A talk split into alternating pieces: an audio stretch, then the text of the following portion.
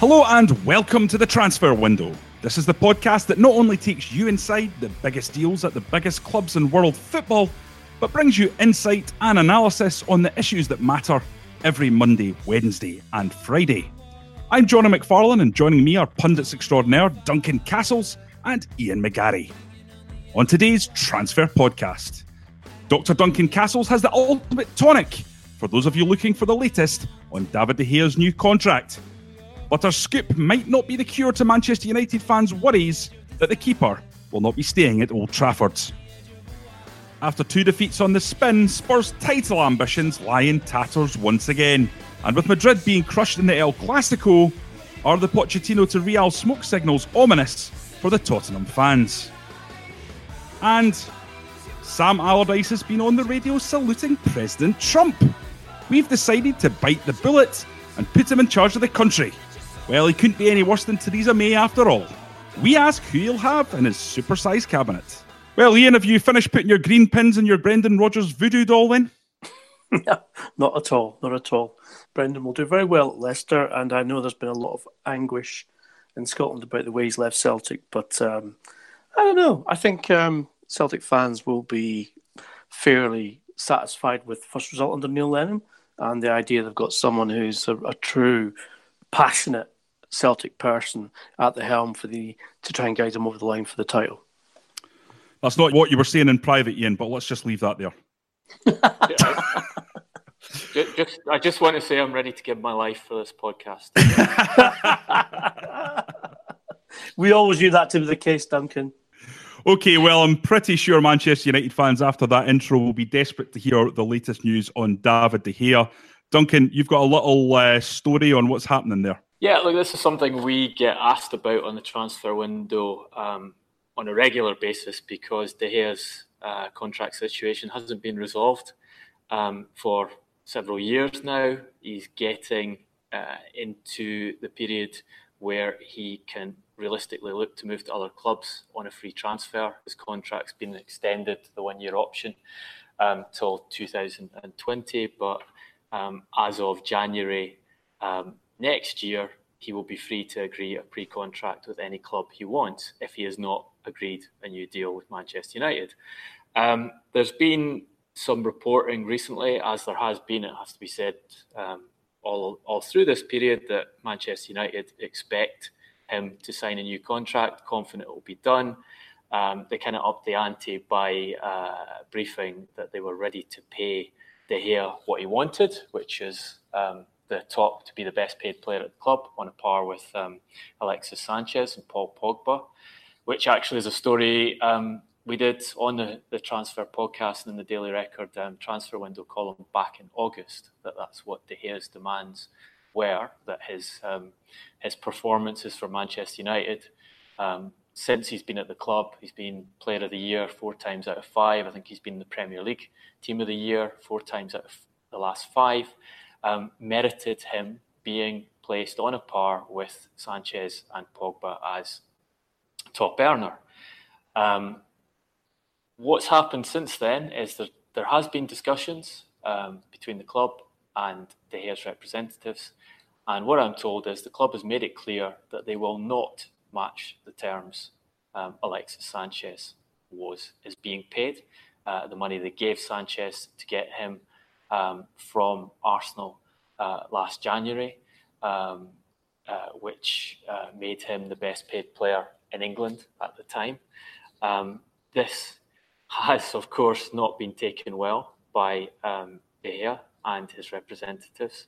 And um, I would say that the situation um, is now extremely delicate in the sense that um, this is not perceived, this is not being perceived as a bargaining stance. This is being perceived as a definitive, you're not getting the money, um, therefore you will have to accept less, and we expect you to accept less.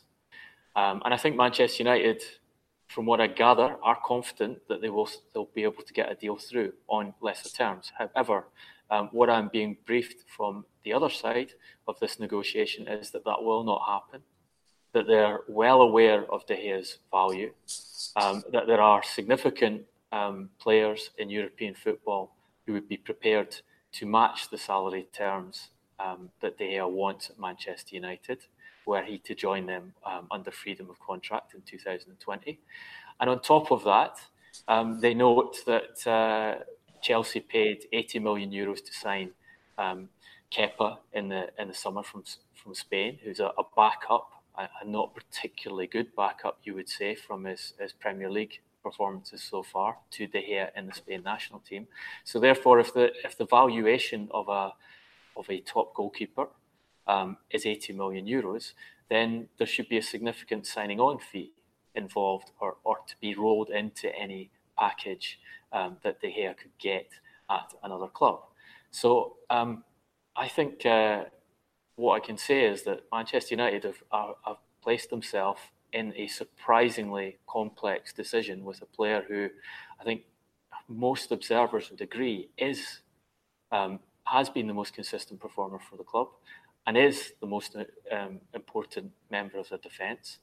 But it seems Ed Woodward does not think um, that those performances, those past performances, those continued performances, um, the fact that he has a, a huge value in the transfer market merits meeting Um, the financial conditions that he and his representatives are asking for to extend his stay at Old Trafford. I think De Gea's situation, in some ways, um, Duncan, is similar to what Courtois was at Chelsea. Contract was running down. Negotiations um, were not progressing. Um, I think certainly that the negotiations with De Gea have been at a more advanced stage than certainly the Courtois ones were, because Courtois was very open and told Chelsea he wanted to leave and effectively put the gun to the head of the club and said, um, I'm simply not staying, so you have to uh, allow me to leave for Real Madrid. And of course, in doing so with a year left in his contract, was a fairly cheap option, considering he's a world-class goalkeeper in the top five for, for sure, compared to what Liverpool paid for Alisson Becker and what um, Chelsea play, uh, paid for Kepa Arrizabalaga as well.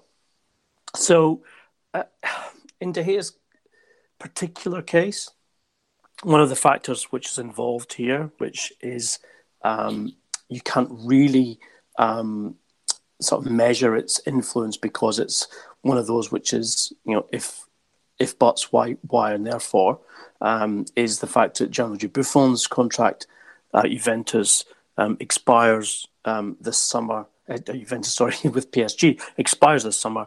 There is an option to extend it by one year, but I think P S G are certainly looking for a longer-term solution to that.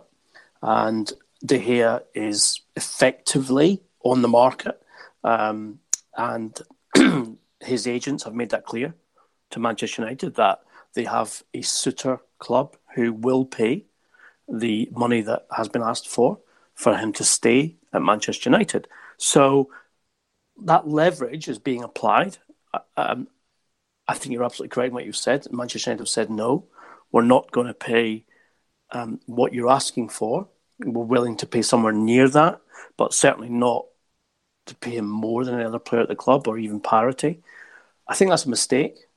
Uh, I think the, the example that we've seen in the prices that have been paid for goalkeepers in the Premier League and the two I mentioned, it means that it would be false economy for Manchester United to allow De Gea to leave um, on what would be a significantly reduced fee for what his value is to the club based on his contract running down. Uh, as I mentioned, it would be similar to the Courtois situation. Um, for our listeners, uh, we should point out that most fees are decided not just by market value, but by the player's salary and by the remaining um, time on his contract. And then you can effectively multiply that by one point five or times two, and where that's where you get the fee for any player um, in that situation.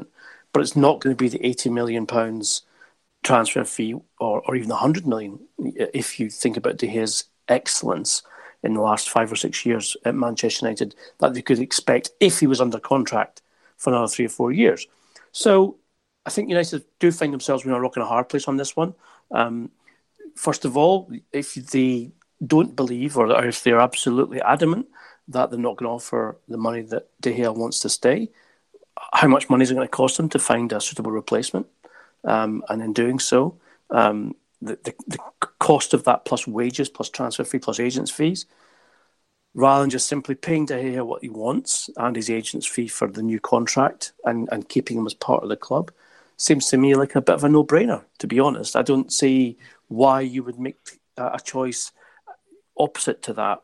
But, and it's a, you know, we have to say there is a precedent here, which has come to light in the last six weeks, and that is Aaron Ramsey at Arsenal, who literally they, they ended contract negotiations with him, even though in the knowledge that they would have to spend uh, much more money to buy a new midfielder who could l- replicate Ramsey's importance and um, influence in the team, but um, decided instead to end negotiations and allow him to join Juventus on a free freedom of contract where he is earning the kind of money almost which um, De Gea expects to earn should he go elsewhere. So it's a situation which I find bizarre because Manchester United are not cash poor.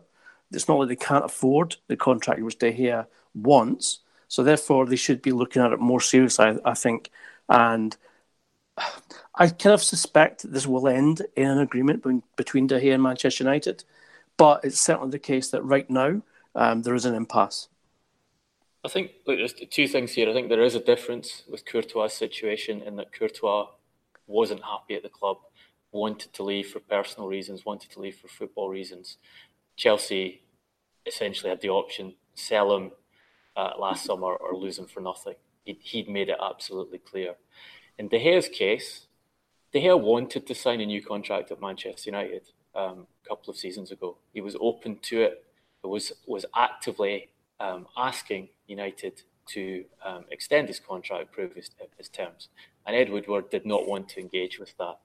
So he had the, the opportunity to... Um, to keep De Gea at the club long-term for less money than it would cost him to uh, keep him now.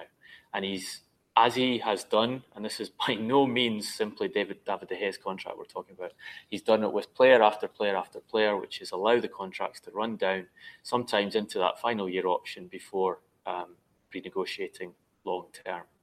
So this has been a, a strategy of United's, which I presume is about keeping the wage bill down. So the calculation was, we're paying De Gea this much money. If we give him an improved contract now, that's going to cost us X million more um, over the next two years that we don't have to spend. We can wait till the final year of the contract, give him a new one there, and, and then save money. Just doesn't work that way for players of, of De Gea's status. The the, the uh, Duncan, sorry to interrupt, but you believe that that... that...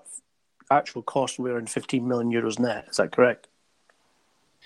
Yeah, we're talking with the Pogba, Pogba, Sanchez are in the region of fifteen million euros net as the top earner, so that's what the level he wants to be put on.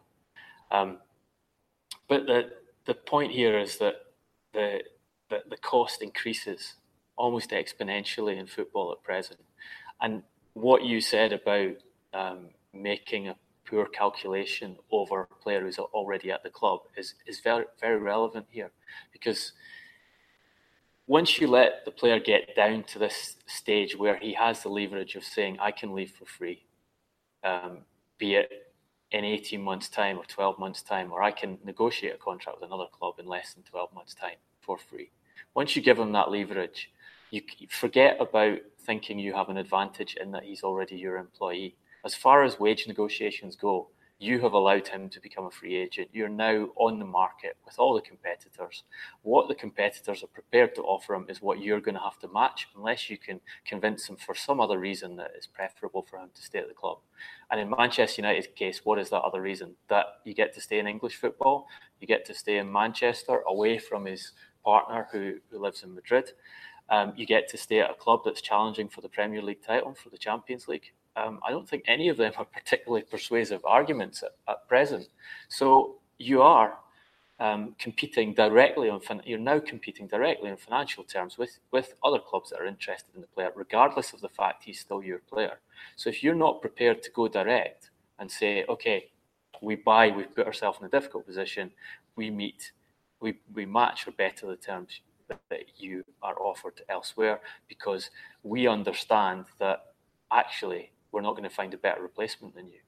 You know, that that's the second part of this equation. If you're not if you're not prepared to pay the money because you're saying you're already our player and we don't want to, to give you the top wage for whatever reason because we don't think you're worth it, then your calculation has to be, who do you get in to replace him? And and how much is it going to cost you to replace him? And like, example here, Jan Oblak, who um, were De Gea to leave, um, you would think would be a candidate in that list of, of top goalkeepers in the world as a potential replacement. Not as good as De Gea in my view, um, but you'd see him being a candidate. He has just signed a contract extension at Atletico Madrid, a less wealthy club that's worth fifteen and a half million net per year. So um, that that's the price on the market at present. And I think United are putting themselves in an incredibly dangerous position if they're going to stick to this line of, we're not going to pay you what you want, um, and we're going to call your bluff and see if you leave. Because I think you will leave if they don't pay him what, what he wants.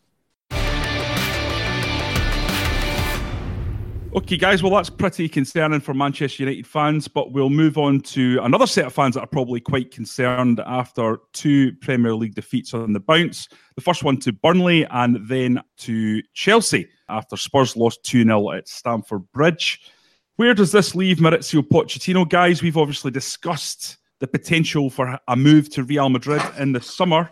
Uh, and certainly given their current form, I mean, they were smashed by Barcelona in the El Clasico. You would think that they might step up attempts to grab Maurizio Pochettino and the manager might be more inclined to go, given how it's going at the moment. I think this is a developing one, Johnny. Um, my reading of Pochettino's uh, public statements um, is of a man who is becoming increasingly frustrated um, by the position he finds himself in at Tottenham Hotspur.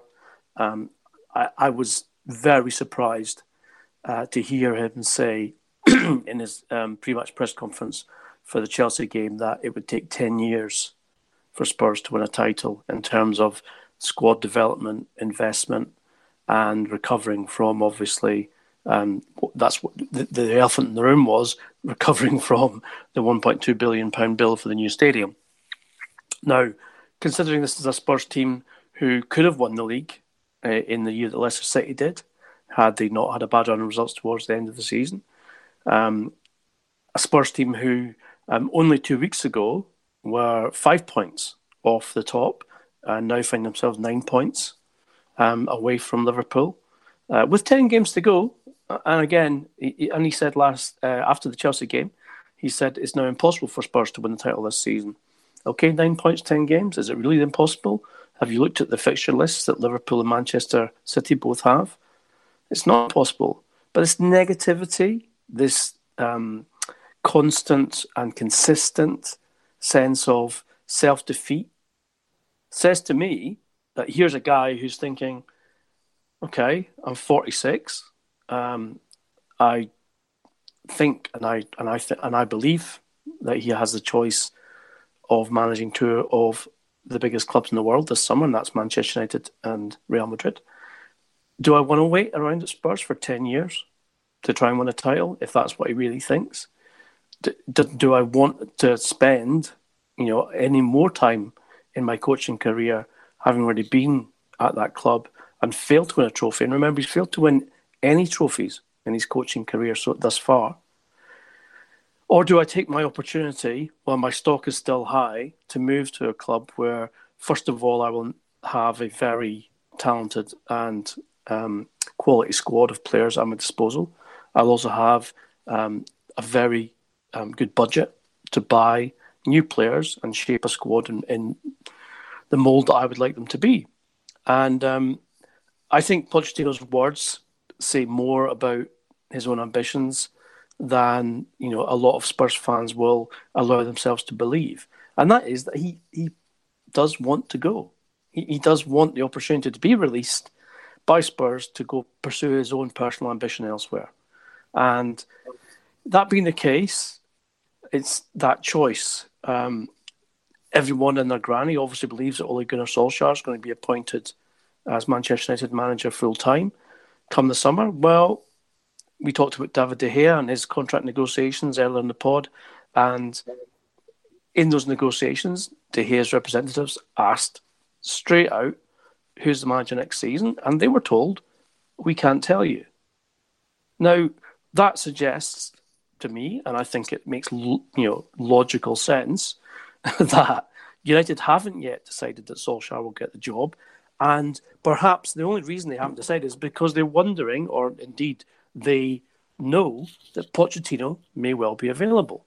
I think, um, and I think everyone else in this country will agree, that Pochettino to Manchester United is a much more difficult negotiation and move um, from Tottenham because of Daniel Levy's stance about undermining his own club by um, allowing precious assets to leave uh, for contenders. Uh, but is Pochettino more inclined to stay in the Premier League and manage Manchester United than he is to go to Real Madrid, where you have to say um, their managerial record of sackings has been pretty um, sort of equivalent to United's. But I would imagine, I would in fact, I would happily um, prospect that uh, United are looking for stability now, having had five managers since Sir Alex Ferguson, that they want someone to come in and create some kind of um, atmosphere and foundation that they can build on, rather than this culture of sacking managers after eight months or a year and a half or two years or two years and three months. They would prefer that, and that Pochettino, if available, would, is certainly someone who they would want to employ. Now, the other thing we know, Duncan, is that you know the fans have been crying out for Pochettino, uh, for um, Solskjaer to be given the job, but we also know that the Glazers, you know, are more likely to listen to whistles in the wind than they are to the fans. So where does that leave Pochettino in terms of Ed Woodward and the Glazers? I think, look, with with Pochettino, let's you know strip it back. He's now going. He's going to. I think he's just coming up for ten years in senior management as a football manager, and he's, unless something incredible happens in the Champions League, he's going to end that decade without a title. Um. He is repeatedly saying this season things, as you mentioned, it, it could take five years, it could take ten years to turn this, turn Tottenham into a, a title-winning team. We're getting this, in, you know, basically on a fortnightly basis. I think through this season, it's um, there's a problem here. Um, I've taken I've taken this squad as far as I can. Something needs to change. Um, there needs to be investment. We haven't had investment in the team for a while. He keeps saying these things, and he's saying them with a regularity he's never said before. What are the reasons for that? Let's take the most the the, the interpretation that was probably um, most palatable to Tottenham fans. He's trying to put pressure on Daniel Levy to give him money next season. Could be, but Maurizio Pochettino is a clever man, and he knows just how much is the overspend on the stadium is, and he knows how difficult Tottenham's financial books are. Um, so I don't think he's got any great expectation that he will get the significant sums required to take the team to uh, the next level next season. So I, I think you'd probably exclude that. Second one would be he's getting his excuses in early. Um, you know, he, he probably figures that eventually people will stop saying positive things about him, stop writing the pieces about how he's the best manager in the division and what a spectacular job he's done. Um, if he can't take it on to the next level, and he has done a good job, it's clear he's done a good job, but there is something missing there uh, in in these key games. He's had opportunities, as you as you pointed out. The season Leicester City won the league was a, a wonderful opportunity. If you talk to coaches in football about the quality of the squads in the Premier League, universally they'll say Tottenham have a great first team. They have superb talent in that squad, and, and that's a squad that would be appealing to manage. So then the other one, other op- option becomes what you're suggesting, which is Pochettino signalling to his suitors, um, I am ready to uh, make a move. Don't forget about me. And and I think it comes at a time where you know there is an argument. Look, if, if we, we, we you go back to our podcast. Um, When Mourinho was sacked, Pochettino was the clear and outstanding favourite for the Manchester United job. that situation has changed in the course of a few weeks to a point where the players at Manchester United want Solskjaer, uh, the fans desperately want Solskjaer, and he is, you know, he's the, the point of least resistance um, option for the Glazers. Madrid, I think, um, as you say, there's there's question marks over whether um, he is as strong a candidate for them as he was last summer. And there might be other individuals coming onto the market in the summer um, who Florentino Perez would choose ahead of him. Um, Jose Mourinho was offered the opportunity to come back to Madrid this season while he was still at Manchester United and turned it down. Uh, he's obviously now available.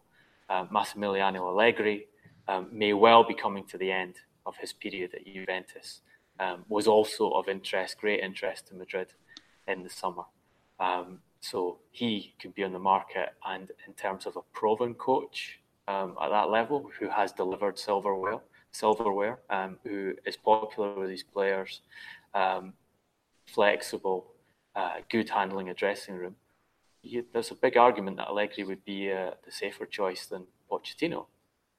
So where does that leave Pochettino? Maybe, maybe as you suggest, he's getting a bit concerned um, that uh, he's gone from being in a unique position of apparently having a choice between Madrid and Manchester United, despite never having won a trophy as a manager, to um, having to fight a bit to be uh, to remain at the at the, the summit of consideration um, to be the next manager of those two clubs.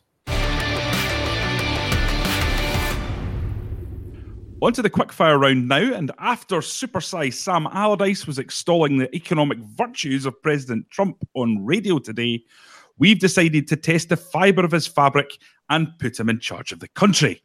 I'm going to ask the boys who he'd put in charge of our great departments of state. Duncan, you're up first. Who would be Sam Allardyce's Chancellor of the Exchequer? I think um, I think supersize Sam would uh, would go for one of his uh, his old mates in that position, um, with a, a great knowledge of uh, international finance um, and tax systems, and uh, and an ability to put uh, the Inland Revenue um, in their place and get them to do exactly what he needs. Um, I, I think that job would have to go to Harry Redknapp. Ian, Foreign Secretary.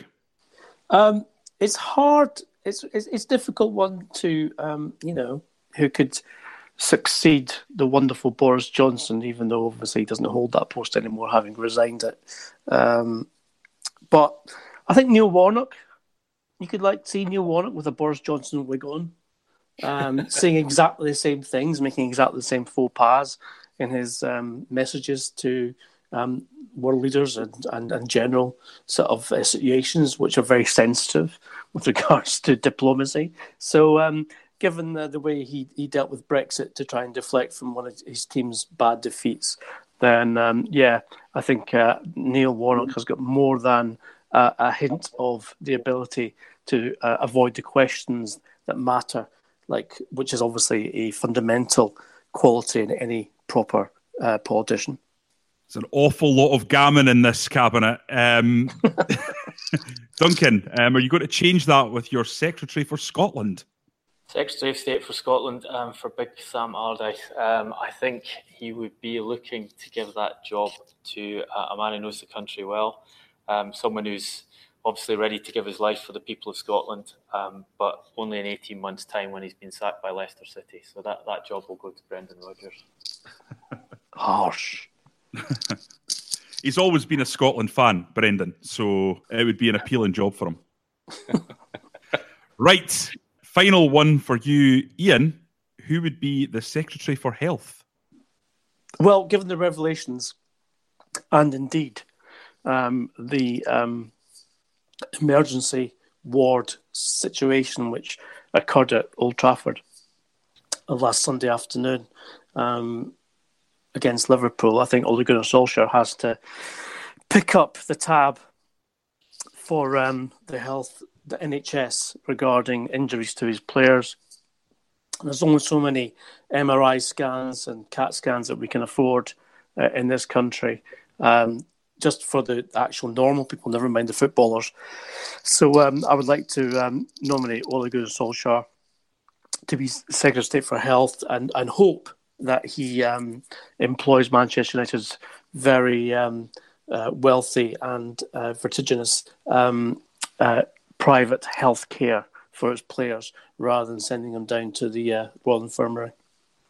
Well, he's performed a miracle at Manchester United. Perhaps he can perform a miracle and save the N H S from the Tory that run it currently. Politics, politics.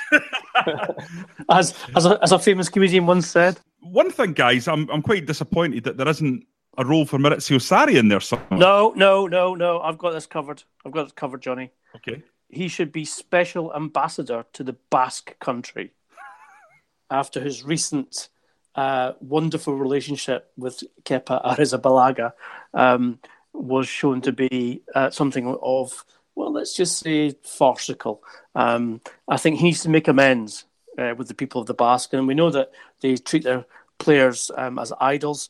Um, we know that Athletic Bilbao still, bizarrely, in twenty nineteen only play Basque players. I mean, you know, if you're talking about Graham Souness's Rangers, Atletico Bilbao make make them look like saints in the Catholic sense. So um, I'm going to nominate Sarri to be Special Ambassador to the Basque Country. Yeah, we know that um, the British government has always had a great relationship with the Irish. So for me, uh, I think it's important that we appreciate that and the historical context of that, and go for the Irish ambassador, uh, Thierry Henry. Well, he'll make a good fist of it. Well, on that pun, I am going to slam this particular transfer window shut, but fear not, we're going to be back on Monday to fulfill all your podcasting needs. To continue the debate, we are all on Twitter, and we even have our own transfer window official account at Transfer Podcast. If you want to talk to us individually, I'm at Jonny R. McFarlane, and more importantly, our pundits are at Garbo S J, that's for Ian, and at Duncan Castles. Well, I'm pretty sure you can guess who that's for. If you like the podcast, and we know thousands of you do, please give us something back by popping onto iTunes. It's really, really important, as it helps push the podcast up the list of uh, sports podcasts on iTunes and helps us get as many listeners as possible. So please go in there and do that. Until Monday, thanks for listening.